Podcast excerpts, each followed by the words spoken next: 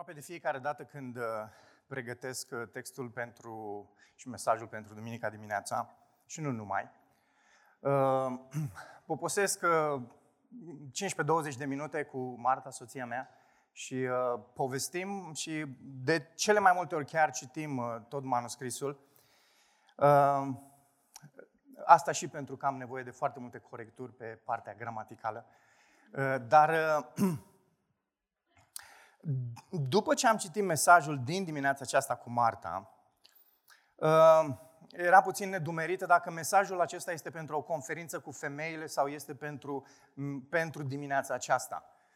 Uh, textul în care am ajuns este 1 Timotei, capitolul 2, în care regăsim foarte multe elemente adresate femeilor și avem textul acela care, sunt, care a provocat atât de multe stârniri Uh, femeia care va fi mântuită prin naștere de copii, prin naștere de fii și amin. și uh, asta, de aici nedumerirea Martei. Uh, este asta o conferință cu femeile sau este o, o întâlnire a bisericii? Dar astăzi am zis să invităm și pe frații noștri împreună cu noi și o să vedeți de ce textul începe bărbaților. Uh, modul în care am hotărât cu fratele Adi să împărțim uh, pasajul din capitolul 2 a fost tocmai să lăsăm această, uh, această, uh, acest text împreună, să începem cu frații, să vorbim despre surori și să vorbim despre ceea ce se întâmplă în închinarea aceasta publică. Asta este o întâlnire publică. Haideți să citim textul din dimineața aceasta. Dacă aveți Bibliile, puteți să le deschideți la 1 Timotei, capitolul 2, versetul 8 și când ați deschis, spuneți amin? Wow! Erați deja pregătiți înainte să intrați în sală? ok. Da, aș citit textul înainte înseamnă. Ok. Vreau, deci, ca bărbații, să se roage în orice loc. Ridicând spre cer mâini sfinte, fără mânie și fără ceartă. Femeile, de asemenea, vreau să se îmbrace în haine decente, cu modestie și cu împătare. Nu cu împletituri ale părului și nici cu aur sau cu mărgăritare sau cu haine scumpe. Când vorbește aici de aur și mărgăritare, nu se referă să nu vii cu accesorii, ci se ref... vine împreună cu acest haine scumpe și se referă la extravaganță, să nu veniți în întâlnirea publică cu cu haine scumpe, cu chestiuni extravagante pe voi, ok? Că am văzut câteva lănțișoare și nu, vreau doar să mă asigur că, că, că, că nu mă înțelegeți greșit, ok? Ci cu fapte bune, așa cum se cuvine unor femei care se declară pioase sau duhovnicești. O femeie să învețe în tăcere, cu toată supunerea, nu dau voie femeii să învețe sau să aibă autoritate asupra bărbatului, ci să stea în tăcere.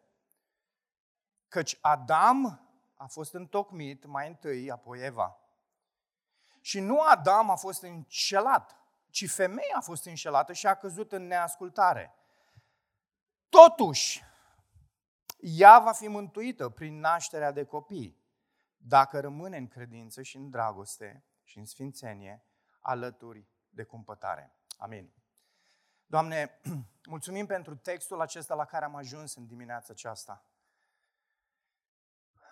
Vorbește-ne prin textul acesta. Este cuvântul tău, este inspirația ta, este, sunt cuvintele pe care tu ni le-ai transmis nouă. Ajută-ne nu doar să ne uităm la ele ca fiind niște litere tehnice, ci ca fiind viață de la tine. Rugăm să ne smerești Începe cu mine, Doamne. Și apoi cu frații și surorile mele. Ajută-ne să ne uităm la textul acesta cu brațele deschise, cu supunere, gata să învățăm. Și eu, Doamne, niciunul dintre noi n-a fi în stare să schimbăm ceva în viața noastră fără harul Tău. Te rugăm și în dimineața aceasta să reverși harul Tău peste noi. Te rugăm pentru Duhul Tău cel Sfânt să ia cuvântul acesta și să influențeze și să transforme viețile noastre într-un mod în care te glorifică pe tine și într-un mod în care face închinarea noastră și părtășia noastră la o altă plăcutăție. Mulțumim pentru oportunitatea pe care o avem să studiem împreună, să creștem împreună. Mulțumim pentru toate acestea. Amin. Dragilor, pasajul acesta și discuția aceasta pe care o să o avem în această dimineață nu este una ușoară. Mi-aș fi dorit să fiu acolo, să fie fratele Adi aici și să mă supun. Ehm, însă este un pasaj la care trebuie să revenim și nu este singular în Noul Testament și în Vechiul Testament. Pentru că există o ordine a creației. Există un mod în care Dumnezeu a hotărât să fie lucrurile și în momentul în care nu există această ordine, este haos. Este haos. Interesant este că vedem peste tot, de la momentul Genezei și apoi peste tot în Noul Testament, că Dumnezeu este un Dumnezeu al ordinii. Vă aduceți aminte ce spunea în 1 Corinteni, capitolul 4, 14, bisericii din Corint, în care era un haos total, spunea, Dumnezeul vostru este un Dumnezeu al ordinii. Și Dumnezeu iubește ordinea. Îi place frumusețea ordinii și El, El este conceput în felul acesta și vrea și noi, ca și creația Lui, să, să fim așa. Ideea este că de multe ori îndrăgim haosul și lumea în care noi trăim este un mare haos. Și problema este că în loc să influențăm noi lumea prin ordinea care este în noi, în familiile noastre, în bisericile noastre, noi suntem transformați și schimbați într-un mod negativ de haosul care este în lume. Mesajul acesta este un mesaj despre această ordine a lui Dumnezeu. E o ordine pe care Dumnezeu a conceput-o în creație, este o ordine pe care Dumnezeu a conceput-o în comunitatea noului legământ și trebuie să ne supunem ei. Uitați care este ideea centrală a mesajului din dimineața aceasta. Dumnezeu a creat bărbatul și femeia după chipul și asemănarea sa, egali înaintea lui. Egali. În același timp, El este Cel care a prestabilit și locurile lor în societate, în familie și în biserică. Deși vorbim despre închinarea publică în comunitatea noului legământ astăzi, bărbatul și femeia rămân în aceleași sfere de responsabilitate pe care Dumnezeu le-a gândit din Geneza, capitolul 2. Și ascultați care este argumentul nostru și logica lui Dumnezeu în toate acestea. Deși Dumnezeu Tatăl este egal cu Dumnezeu Fiul, Fiul se supune Tatălui. Fiul ascultă de Tatăl. Și omul oglindește în felul acesta relația din Trinitate, atât la nivel ontologic, atât la nivel de esență, de natură, cât și unul funcțional. Ascultați, ba mai mult.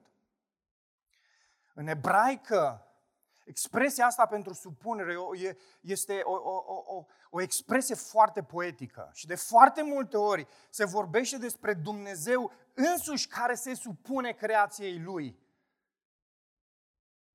Se supune în sensul în care ne slujește. Acum întreb eu, asta înseamnă că Dumnezeu este inferior nouă? Nu! Dumnezeu este proeminent, Dumnezeu este superior și va rămâne pentru totdeauna așa.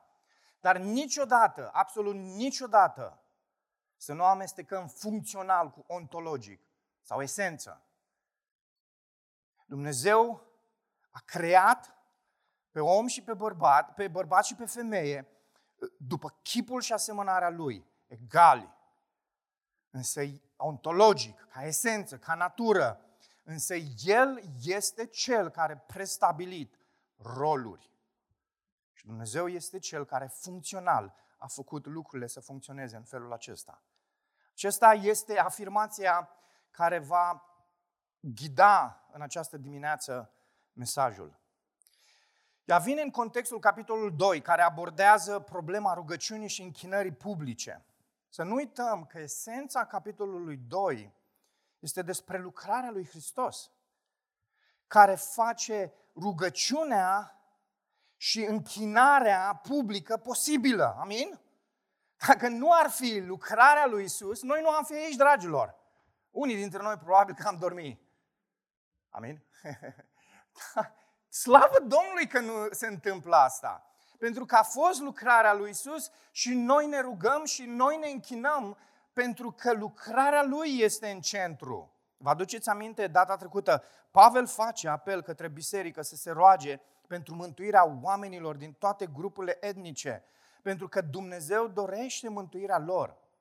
Biserica din Efes dezvoltase o doctrină exclusivistă a răscumpărării care spunea că doar câțiva evrei de elită care se alinează legii sau doar unii dintre neamuri care se pot ridica la nivelul cunoașterii mistice pot fi mântuiți.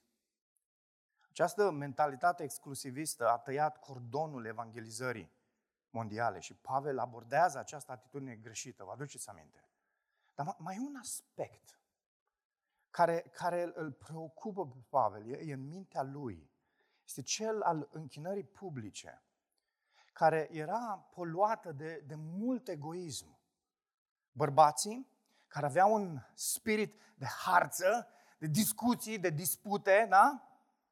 Și femeile care vedeau întâlnirile ca pe o oportunitate fericită de a-și etala frumusețea exterioară și bogăția materială. Dar și de a oferi direcție spirituală în mijlocul haosului. Când bărbatul nu conduce, femeia trebuie să conducă. Se prea poate că atunci când Pavel să se refere la rugăciunea evanghelistică, să se adreseze în mod special bărbaților. Iar când vorbește despre închinarea publică, să se adreseze femeilor. Erau multe lucruri în neregulă în biserica din Efes. Știm acest lucru datorită caracterului acestei scrisori și a subiectelor pe care ea le abordează. Probabil că în capitolul 3 regăsim intenția pentru care Pavel scrie epistola aceasta. Dacă puteți să deschideți capitolul 3, versetele 14 și 15, Pavel spune Vă scriu aceste lucruri, adică scrisoarea aceasta, nădăjduind să vin la voi în curând. Dar în cazul în care va trebui să zăbovesc mult timp, vă scriu, ascultați, ca să știți cum trebuie să vă purtați în casa lui Dumnezeu, care este biserica Dumnezeului celui viu, stâlpul și temelia adevărului. Prin această scrisoare, Pavel spera să ajute biserica din Efes să pună lucrurile în ordinea corectă. Dragilor, în biserica din Efes era haos. Și când facem această afirmație, nu citim dincolo de literă, să știți. Domnea haosul și odată cu haosul din comunitate era mare dezordine în familii. Și evident lucrul ăsta când citește epistola. Nu are cum să fie haos în comunitățile noastre și acasă să fie bine. Nu are cum. Comunitățile noastre reflectă ceea ce se întâmplă în familiile noastre și ceea ce se întâmplă în familiile noastre se vede în comunitatea noastră. Haideți să plângem în text. 1 Timotei 2, 8, 10.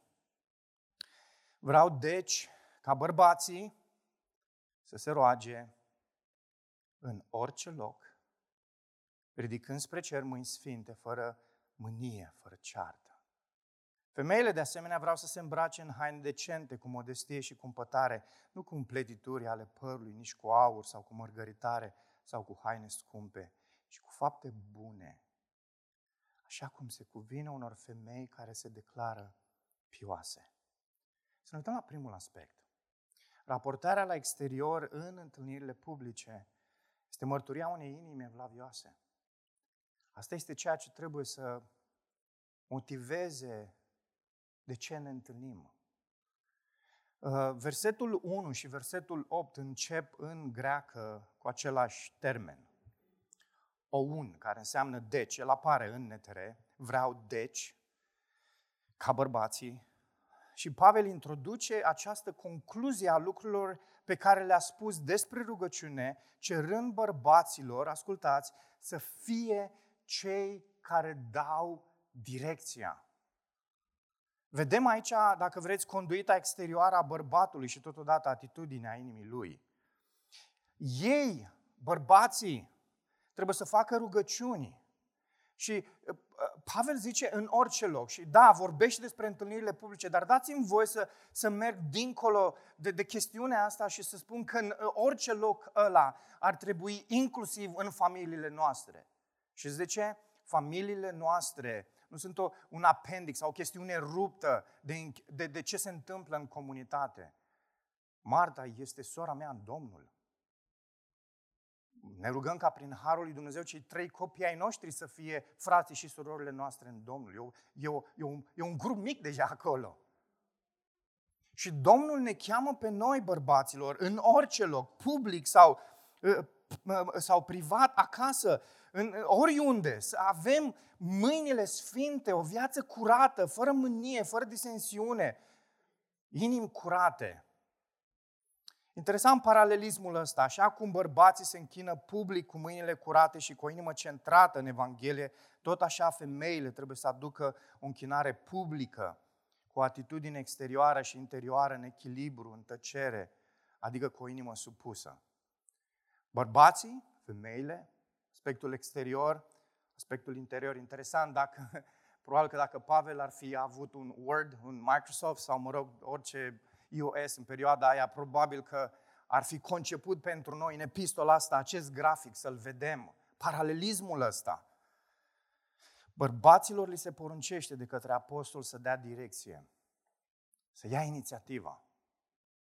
Frații mei, dragii mei, nu știu cum sunteți voi, dar pentru mine o luptă în orice loc devine provocarea vieții noastre, public sau privat. Dumnezeu ne cheamă pe noi să luăm inițiativa, să dăm direcție. Atunci când venim de acasă și e mult mai ușor să ne punem pe canapea și să ne facem pierduți în canapea noastră, Dumnezeu ne cheamă pe noi, bărbaților, să luăm inițiativa și să dăm direcția. Să chemăm, să chemăm, ascultați, să chemăm familia noastră în jurul nostru și să dăm această direcție.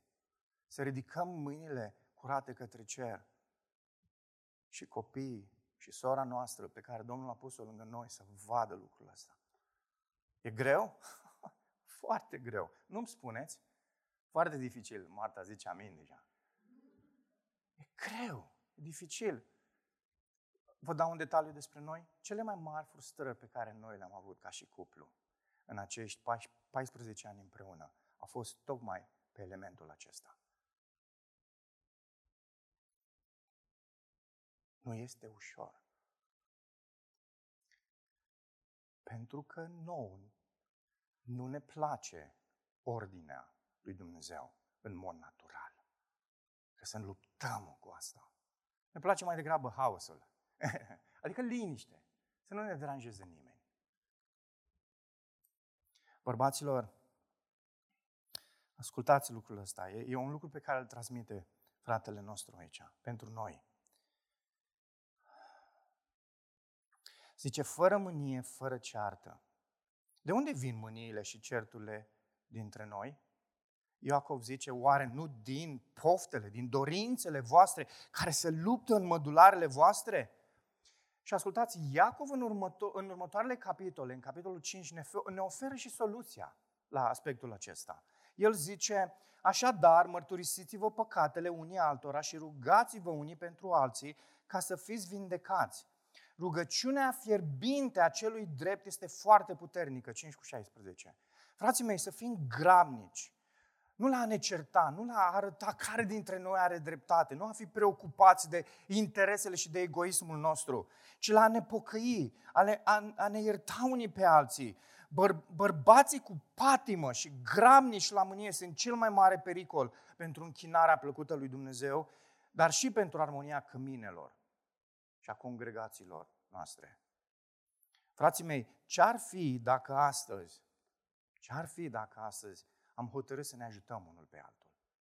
Să venim unul lângă celălalt și să spunem, hai să fim bărbații ăștia, Hai să fim acești bărbați care iau inițiativa, care dau direcție, care, care ne ajutăm unii pe alții. Nu ne stârnim unii pe alții la lucruri rele, ci ne stârnim unii pe alții la lucruri bune. Pentru ca să facă închinarea asta a Bisericii M28 plăcută lui Dumnezeu. Ascultați, noi nu putem face asta în natura noastră. Avem nevoie de harul lui Dumnezeu să se întâmple asta. Amin? Și ne rugăm ca Dumnezeu să facă în noi asta. Tot veți auzi refrenul ăsta pe, pe toată perioada în care vom studia epistola asta. Că biserica din Efes era plină de probleme, că era un haos. O să tot auziți, probabil că v-ați și plictisit de afirmația asta. Ascultați, gândul acesta însă nu trebuie să ne sperie, ci mai degrabă să ne facă pe noi dependenți de Harul lui Dumnezeu. Dragilor, dacă Dumnezeu nu ar fi în noi și în întâlnirile noastre, ar fi haos. Nu ar fi nimic bun în întâlnirile noastre. Slavă Domnului pentru Evanghelia lui Hristos care ne repară în mod continuu. Vorbim despre mecanică, mașina tot timpul are nevoie de intervenții. Amin? Noi avem două, din păcate. Nu știu ce s-a întâmplat cu noi, dar am luat două și vrem să vindem una imediat. Tot timpul ajungi la mecanic cu ea. Ați obosit să mergeți la mecanic? Dar ați obosit să vă repare Iisus pe voi? Să ia Duhul lui Dumnezeu cuvântul și să lucreze în viețile voastre? Ascultați, Pavel zice în 2 Corinteni 5, nu cădeți de oboseală. Nu cădeți de oboseală. Uite, harul lui Hristos este suficient. Harul lui Hristos este suficient. În fine, una dintre problemele bisericii din Efes era regată de rolul femeilor în comunitate. Vom afla în capitolul 5 nu numai că unele dintre ele aveau probleme cu puritatea, că își încălcaseră jurămintele pe care le făcuse bisericii și lui Hristos, dar că unele dintre ele au ajuns să-L urmeze pe Satan. Iar aici, în capitolul 2, vedem că femeile se comportau indecent, fără niciun fel de cumpătare și modestie în întâlnirile publice. Nu e timp acum pentru așa ceva, poate ar merita într-un seminar dedicat femeilor să se abordeze tema femeile lumești versus femeile duhovnicești în Efes.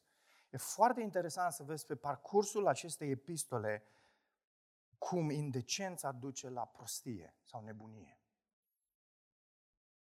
Să îl urmezi pe Satan e o nebunie. Și interesant să vezi această progresie pe care ne-o prezintă Pavel.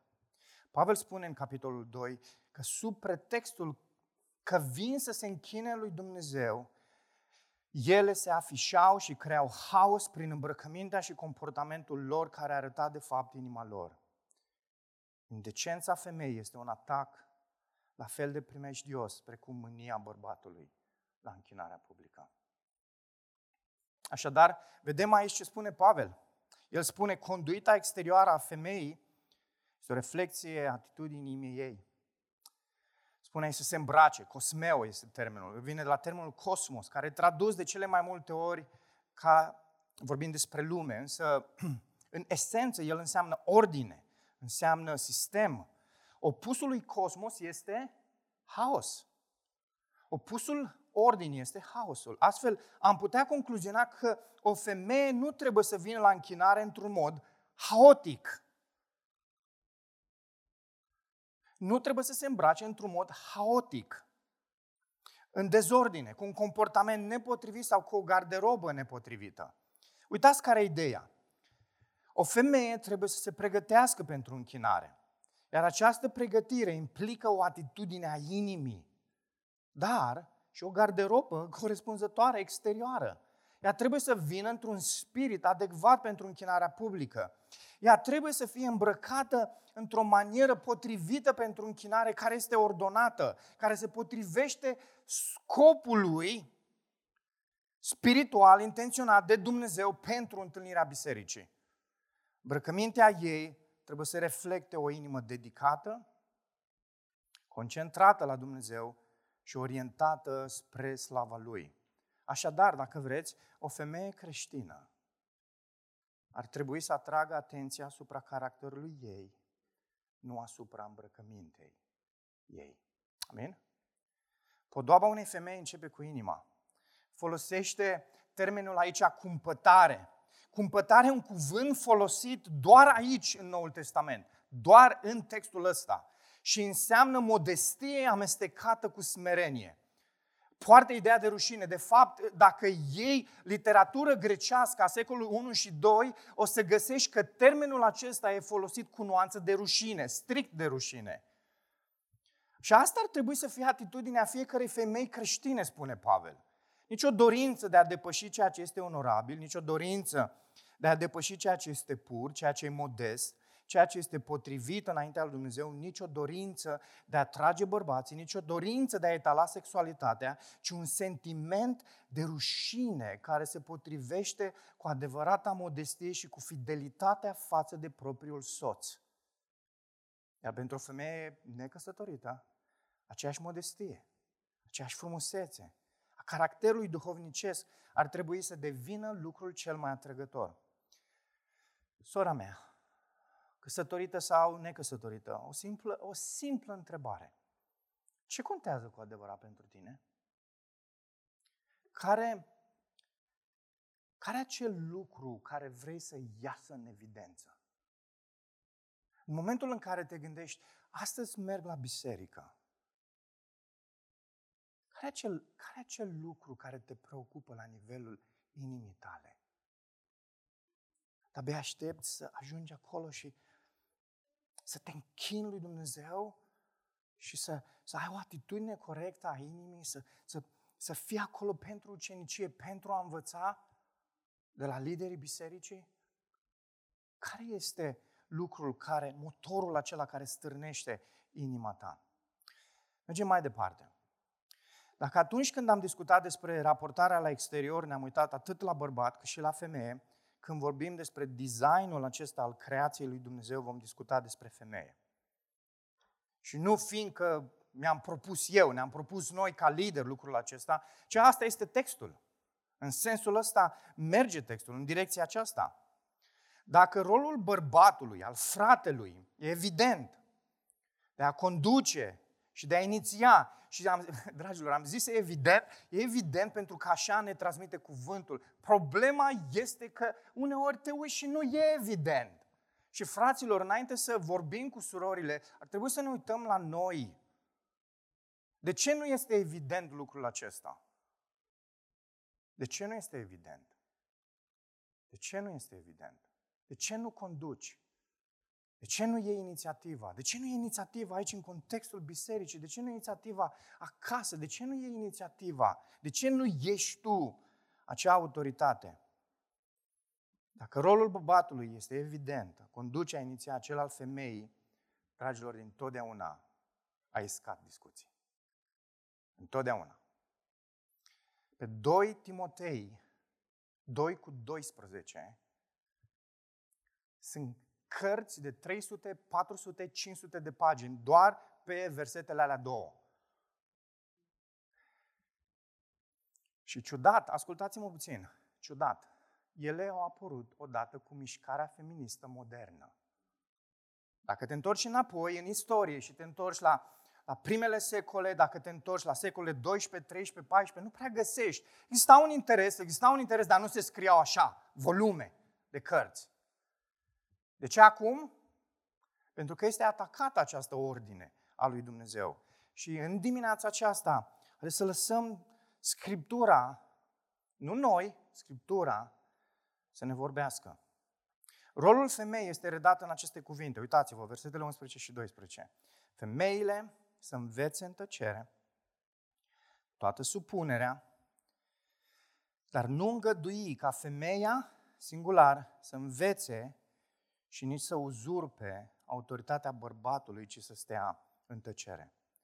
Observați cum expresia tăcere devine elementul ăsta care domină argumentul apostolului.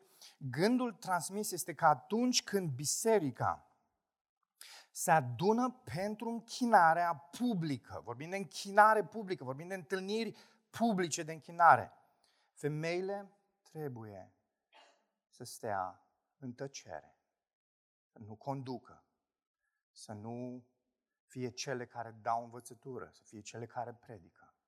Ascultați, poate vă gândiți la expresia asta pe care am spus-o și vedeți că uneori în fața aici, la noi la biserică, apar câteva surori și cântă. Nu despre asta vorbim. Surorile noastre tot timpul și când citesc un verset, când fac un comentariu, sunt sub autoritatea prezbiterilor. Marius este cel care este prezbiterul responsabil pe închinarea. El este cel care tot timpul are ultimul cuvânt pentru că este autoritatea lui peste ceea ce se întâmplă în închinarea publică. Și este important lucrul acesta. E important să păstrăm această ordine pe care Dumnezeu ne oferă. Se spune femeia să învețe. Bărbații și femeile au același drept de a fi implicate în procesul ăsta de învățare, de acumulare, pentru că înaintea lui Dumnezeu sunt egali și au în aceeași măsură Duhul Sfânt ca învățător. În biserica din Efes, oamenii proveneau fie din mediul iudaic, fie din mediul grecesc și ambele diminuau rolul femeilor. Ambele. Ambele contexte susțineau că femeia e inferioară, că nu are importanță și că nu e necesar ca femeia să învețe, să fie educată în sensul ăsta. Da? Și vedeți că încă sunt zone din lumea noastră, în mod special unde găsiți femeile îmbrăcate în negru de sus până jos, că nu au voie să citească nici măcar o carte. Unele dintre ele sunt omorâte doar pentru că s-au gândit să meargă la o universitate. Asta este mediul în, la care facem noi referire aici. Și Pavel se adresează oamenilor acestora și le spune, lăsați femeile să învețe, lăsați-le să fie discipoli, lăsați-le să înțeleagă, să aplice adevărul divin. Nu lăsați influența culturii iudaice sau a culturii grecești care diminuează și denigrează rolul femeilor să le vorbească de rău și să le împiedice să învețe adevărurile lui Dumnezeu. Pavel protejează femeia și de ce? Pentru că Dumnezeu protejează femeia și o să vorbim despre asta puțin mai încolo. Cu toate acestea, rolurile sunt diferite. Egalitatea spirituală nu înseamnă egalitate în roluri. Dacă ar fi să facem și facem o scurtă călătorie în Vechiul Testament, vom vedea că nu a existat nicio femeie preot nici o femeie care să dețină funcții profetice continue. Avem soția lui Isaia, Miriam, Debora și Hulda, care sunt singurele care sunt numite profetese, însă slujirea lor a fost una ocazională, nu permanentă, în sensul în care Dumnezeu, într-un anumit moment, s-a folosit de femeile acestea minunate ca să transmită mesajul lui pentru comunitatea uh, poporului său. Apoi, în afară de Debora, nu avem niciun fe- nicio femeie lider, deși cazul ei, oricum, în judecător este unul foarte interesant. Nu există femeie împărat. În toată istoria lui Israel, în 2 Cronici 22 cu 12, ni se spune că Atalia a domnit, deși nu o numește niciodată textul rege sau regină. Atalia, vă amintiți, a fost mama lui Ahazia, iar când acesta a murit, s-a dus și a omorât pe toți moștenitorii de la tron, dar uh, a uitat că mai era și Ioas. Și a venit și a domnit. Deci, nici o femeie rege, nici o femeie preot, nici o femeie în funcție de prof, profetică permanentă, nici o femeie care să fi scris vreodată vreo carte a Vechiului Testament. Nu vă lăsați păcăliți de Rut și Estera. Ele sunt despre Rut și despre Estera, dar nu au fost scrise de Rut și de Estera. Important să, să, să știm lucrul acesta. Cu toate acestea, repet aspectul ăsta că e foarte important, asta nu înseamnă că femeile nu puteau vorbi pentru Domnul. Bineînțeles că o puteau face. Lucru de altfel dorit. Ajungem apoi la Noul Testament. Nici o femeie apostol, deși au existat femei care l-au însățit pe Hristos. Pe cei 12, nici o femeie profet, deși există Ana menționată în Luca 2, de care se spunea că era o prorociță, că mai mult de 80 de ani a stat în templu așteptându-l pe Mesia și că mărturisea tuturor despre venirea lui, a lui Mesia. Însă ea este o rămășiță a Vechiului Testament, a, o, o rămășiță a poporului lui Dumnezeu din Vechiul Testament. A fost o profeteasă în sensul că a vorbit despre Mesia oricui venea în templu. Mai sunt și cele patru fiice ale lui Filip care au profețit sau care au vorbit în numele Lui Dumnezeu, dar care nu sunt numite profetese sau profet. Profete. Profetese. Noul Testament a fost scris integral de bărbați, nici o femeie. Dragilor, care e concluzia? Ok, o călătorie scurtă, care e concluzia? Ambele testamente arată clar că deși există egalitate la nivel spiritual între bărbați și femeile, ei sunt creați după chipul și asemănarea lui Dumnezeu, există roluri diferite. Să ne întoarcem la verset. Femeile să învețe, și aici vine calificativul, în tăcere cu toată supunerea. Două lucruri. Trebuie să fie tăcute și trebuie să fie supuse. Expresia tăcere e cât se poate de evidentă. Tăcere. Adică nu, nu înseamnă mai mult sau mai puțin. Supunere, în schimb, vine de la un verb care înseamnă a se alinea sub cineva sau sub ceva. Femeile trebuie să învețe în tăcere și să se alineze sub autoritatea bărbatului. Supunerea are de-a face cu autoritatea, cu conducerea. Femeile nu trebuie să fie învățătoare atunci când biserica se adună în închinarea ei publică. Femeile nu trebuie să fie persoanele care învață și nu trebuie să fie cele care conduc, cele care predică. Vorbim de întâlnirile publice, dragilor. Avem pe Aquila și Priscila, unul dintre cele, cei mai, unul dintre cele mai minunate cupluri din Noul Testament. Și e interesant să vezi, Priscila și Aquila apar în Roma, vine edictul lui Claudius, pleacă din Roma și se, se poposesc puțin prin Corint, după care ajung în Efes, din Efes se întorc înapoi în Roma și din Roma ajung din nou în Efes. Interesant, Noul Testament ne oferă toată această aventură a vieții lui Priscila și Aquila. E foarte interesant. Trecem peste Noul Testament foarte ușor, prea ușor. Aquila și Priscila, la un moment dat, ni se spune în faptele apostolilor, că au venit, l-au luat pe Apolos, care de-abia era un convertit, dar care era un om care avea un limbaj extraordinar. Și l-au luat pe Apolos și l-au învățat în căile Domnului. Ascultați, acum nu mă gândesc ca Priscila stătea acolo și poate bea o cafea și mânca un sandwich și doar se uita la cei doi cum vorbeau. Cu siguranță că era implicată în discuția aia. Cu siguranță că, că uh, în contextul în care Aquila era acolo, Priscila spunea și, și asta spunea în Vechiul Testament, și asta spunea Isa, și asta spunea, și îl ajutea pe Apollo să înțeleagă cuvântul Dumnezeu. Dar se întâmpla unde? Probabil la masă, în bucătărie, la o cafea, o cafea bună. N-aveau cum să nu bea cafea bună. Amin. Dar textul nostru este despre închinarea publică. Okay? Nu avem timp. Marta a zis și că sigur nu vrei să zici ceva de familie. Nu. Doar întâlnirile publice astăzi.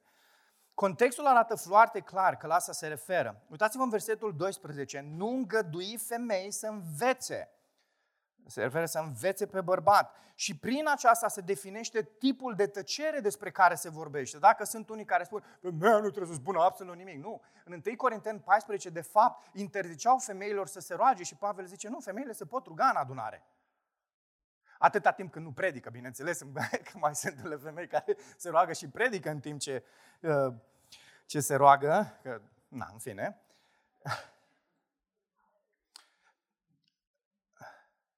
Și nici să uzurpe autoritatea și prin aceasta se definește tipul de supunere. Ascultați, ce spune Pavel este că în închinarea și slujirea bisericii, care se întâlnește public, trebuie să existe o distinție clară între rolul bărbaților și cel al femeilor. Hotărâte de însuși Dumnezeu. Modelul stabilit de el este acesta. Bărbații conduc și predică iar femeile învață în tăcere cu toată supunerea. Amin. Bărbaților, să ne fie rușine când nu se întâmplă lucrul ăsta. Ne fie rușine. O să ne uităm imediat la Geneza, capitolul 3. Eva a primit redarea a primit redarea poruncii de la Adam. Eva nu era prezent acolo în momentul în care Dumnezeu i-a poruncit lui Adam. Citiți cu atenție Geneza, capitolul 2. Și Adam trebuia să conducă, Adam trebuia să ia inițiativa, Adam trebuia să intervină. Eva trebuia să spună, vrei să ai o discuție cu mine? Uite cine e lângă mine, soțul meu. Ascultați, e foarte interesant aspectul ăsta. Vorbim despre o lume perfectă pe care a creat-o Dumnezeu. Și vedem că modul în care Dumnezeu ne-a creat, ne-a creat cu niște predispoziții pentru ceva. Interesant aspectul acesta. Să mergem mai departe. Femeile au dorit întotdeauna să conducă. Dacă tot vorbim de Geneza, da? Nimic nou. Să ne întoarcem înapoi în timp, la Geneza, capitolul 3. Uitați-vă la versetele 15 și 16 și chiar vă rog să deschideți Scriptura. În mod special, capitol, versetul 16. Uitați-vă cu atenție acolo. Vă amintiți că după cădere, o parte din efectul blestemului, și ascultați, a fost un singur blestem. Noi de multe ori când vorbim despre, despre capitolul 3, vorbim despre blestemele lui Dumnezeu, plural, nu, a fost unul singur și au fost niște efecte ale blestemului, blestemului lui Dumnezeu. A fost un efect peste șarpe, a fost un efect peste uh, femeie și a fost un efect al blestemului peste bărbat. Și când când Dumnezeu a rostit asupra bărbatului și femeii, efectul ăsta a fost în legătură cu dorința femeii de a-l controla pe bărbat. Și vedem aici cum ia naștere realmente conflictul ăsta dintre sexe, deși ei spune că parcă exista puțin și înainte, da? în fine. Femeia dorește, nu filozofăm, femeia dorește să caute controlul și Dumnezeu îi se adresează. Uitați-vă la o chestiune interesantă. Dați o pagină puțin mai departe sau nu știu cum aveți Bibliile. În 4 cu 7. Singura dată în care în Pentateuch, toate cărțile lui Moise, mai apare încă o dată expresia asta de dorință, apare în următorul capitol, capitolul 4, versetul 7, când se vorbește despre Cain. Și Dumnezeu are două conversații cu Cain. Într-una dintre ele, ascultați ce îi spune. Dacă nu faci ce este bine, păcatul pândește la ușă, dorința lui, dorința cui? A păcatului este să te domine și tu trebuie să-l stăpânești. Dorința lui este să te domine, este aceeași expresie în ebraică care apare în 3 cu 16. Dorința femeii este să-l stăpânească pe bărbat. Dorința păcatului este să stăpânească inimile noastre. Dumnezeu îi spune bărbatului, tu trebuie să stăpânești. Și în, în efectul ăsta al, al blestemului ce se întâmplă este că bărbatul devine un dictator. Mă scuzați-mă, v-am speriat. Devine un dictator. Ăsta e motivul pentru care Pavel abordează subiectul, ă, textul ăsta foarte subtil, în versetul 8 spune că vouă vă place să vă certați, vouă vă place să fiți dictator, vouă vă place să aveți dreptate, dar sunteți niște mâțe blânzi, blânde când vine vorba de altceva. Pavel, Pavel aude Geneza, capitolul 3, și bărbatul, în loc să stăpânească prin iubire și să stăpânească prin slujire, stăpânește prin putere. Și femeia, în loc să se supună într-un mod natural, organic, vrea să stăpânească. Din păcate,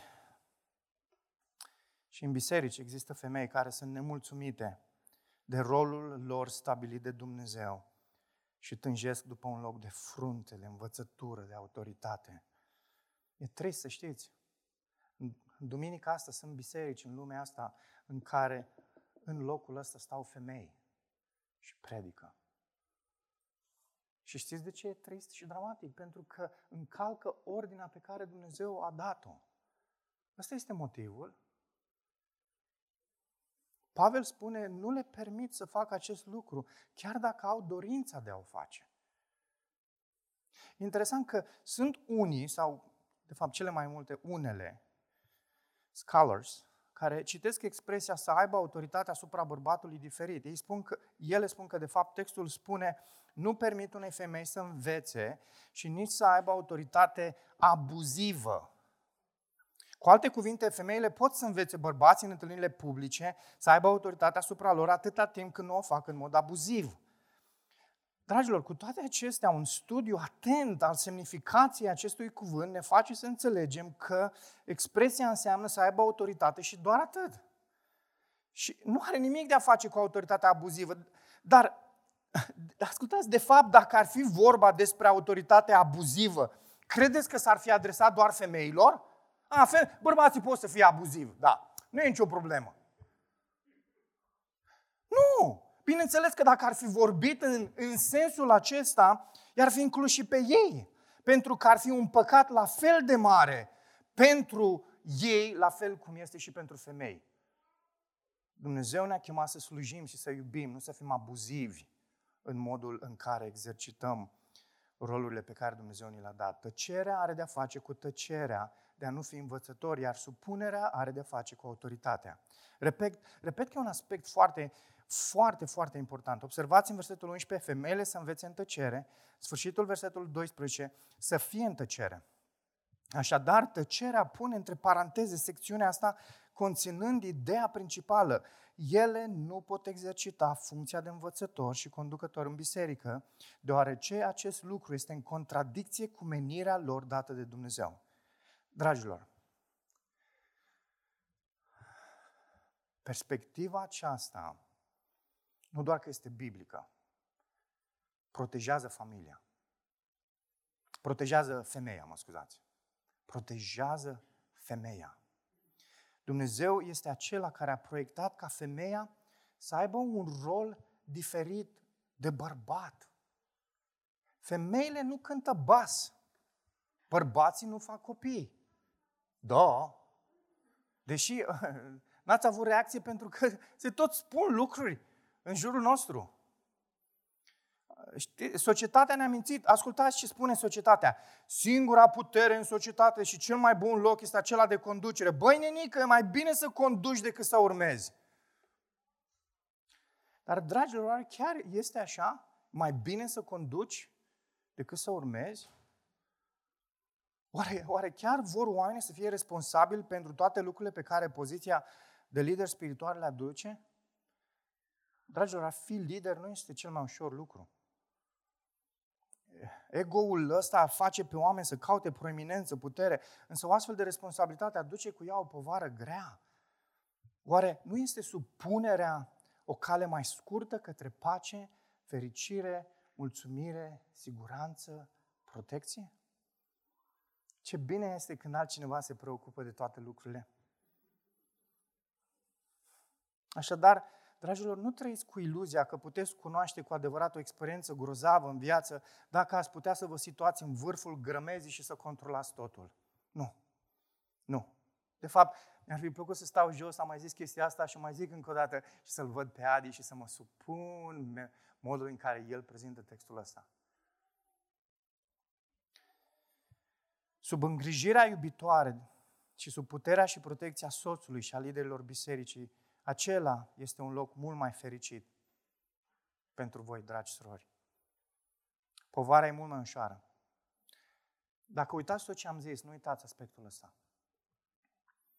Supunerea nu este o pedeapsă, ci un privilegiu. Știți unde vedem asta? Știți unde vedem asta? La cruce. Iisus zice peste tot, peste tot, Ioan în mod special, ne, ne, ne vrea să auzim vocea asta lui Iisus. Am venit să fac voia Tatălui meu. Eu sunt supus Tatălui. Este fiul inferior Tatălui? Nu. Dar Isus vede un privilegiu de a se supune și a asculta de Tatăl. Și a făcut-o, dragilor, până unde? Până la capăt. Iisus nu a murit de dragul tău, Iisus a murit de dragul Tatălui. Și faptul că Iisus a murit de dragul Tatălui și a fost ascultător de Tatăl până la capăt, aleluia, și noi avem un beneficiu extraordinar și ne bucurăm de beneficiile ascultării și supunerii aceea lui Iisus. Surorile mele, supunerea nu este o pedeapsă, este un privilegiu. Frații mei, când vă supuneți prezbiterilor, liderilor bisericii, când vă supuneți chiar și șefilor. Și greu lucrul ăsta, știu, știu, știu, înțeleg aspectul ăsta. Este un privilegiu. O, Doamne, dacă am vedea lucrul ăsta. E un privilegiu ca cineva să aibă grijă de voi și aceasta este în acord cu planul lui Dumnezeu.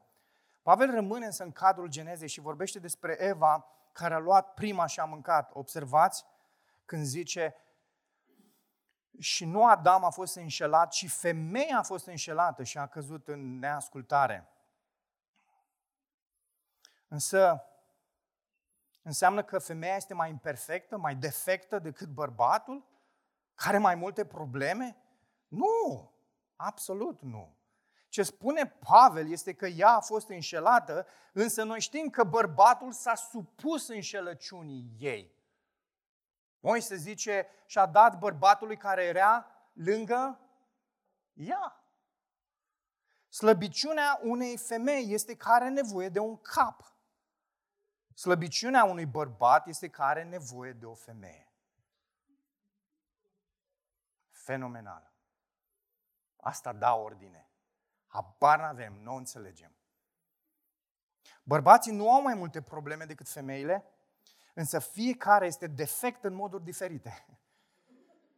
Vulnerabilitățile și ispitele noastre sunt diferite. Bărbatul trebuie să conducă, el trebuie să dea nume, să ia inițiativa și, dragilor, vedem lucrul acesta în, în creație și în cădere. Cine îi pune numele femeii prima oară, înainte de cădere? Cine? Cine? Adam. O vede și zice, Isha. El fiind Ish. După ce femeia cade, după ce femeia cade și bărbatul cade și el, o vede pe Eva și spune, se va numi Eva. Adam o numește de două ori pe Eva. N-ați văzut lucrul ăsta niciodată? Ce Biblie citiți? Vă spun, am terminat două seminarii și nu văzusem asta niciodată. Uh.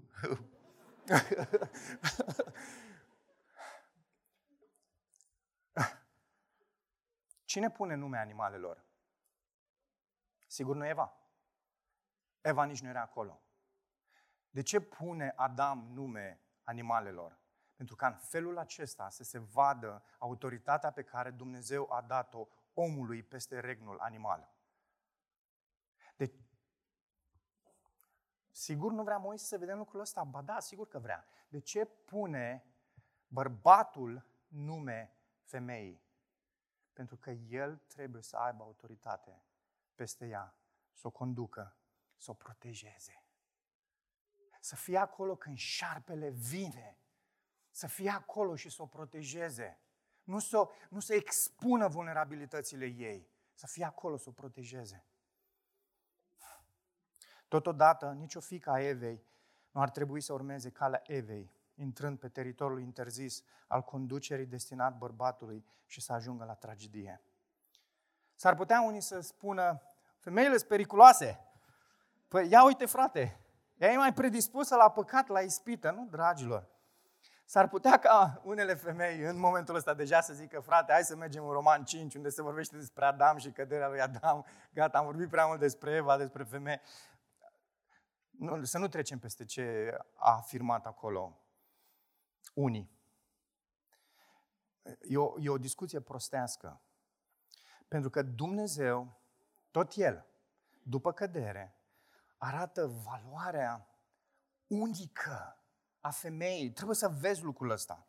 Femeile au condus la cădere, dar prin harul minunat al lui Dumnezeu sunt eliberate de stigmatul acesta prin naștere de copii.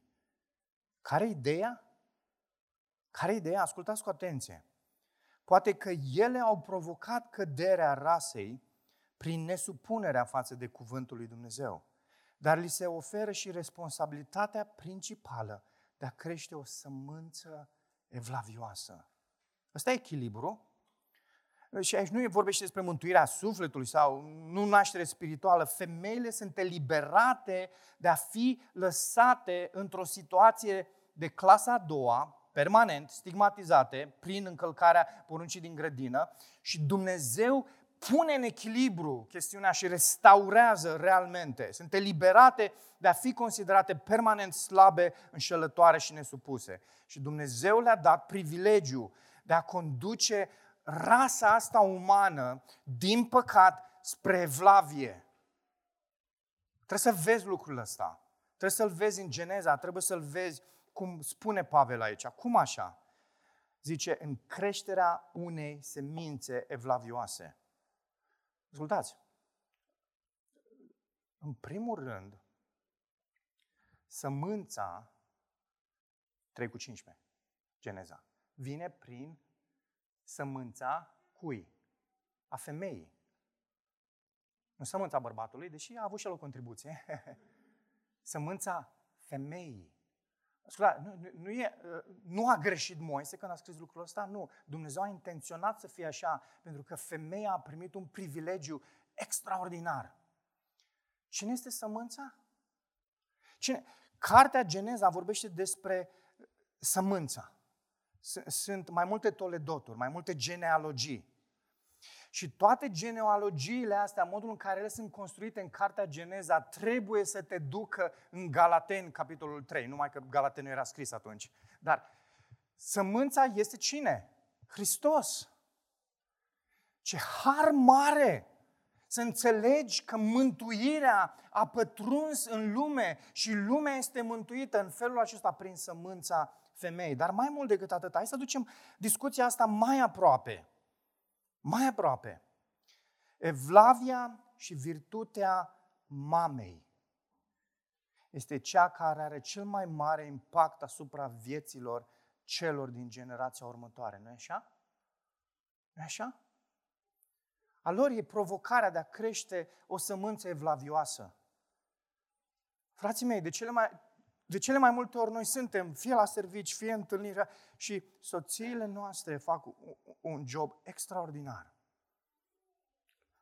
Chiar dacă de multe ori și ele muncesc. N-ar trebui mai mult decât noi, dar în fine. Și asta e o altă ordine al Dumnezeu, de o altă predică asta.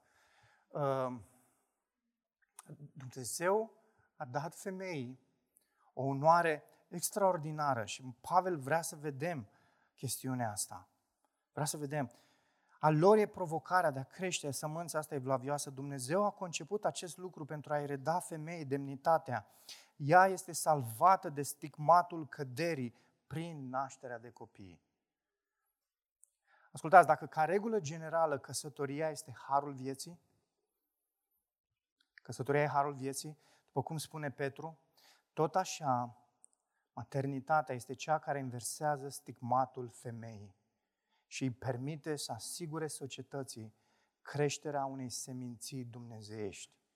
Ceea ce, într-un sens real, inversează blestemul, pentru că ea a fost atât de responsabilă.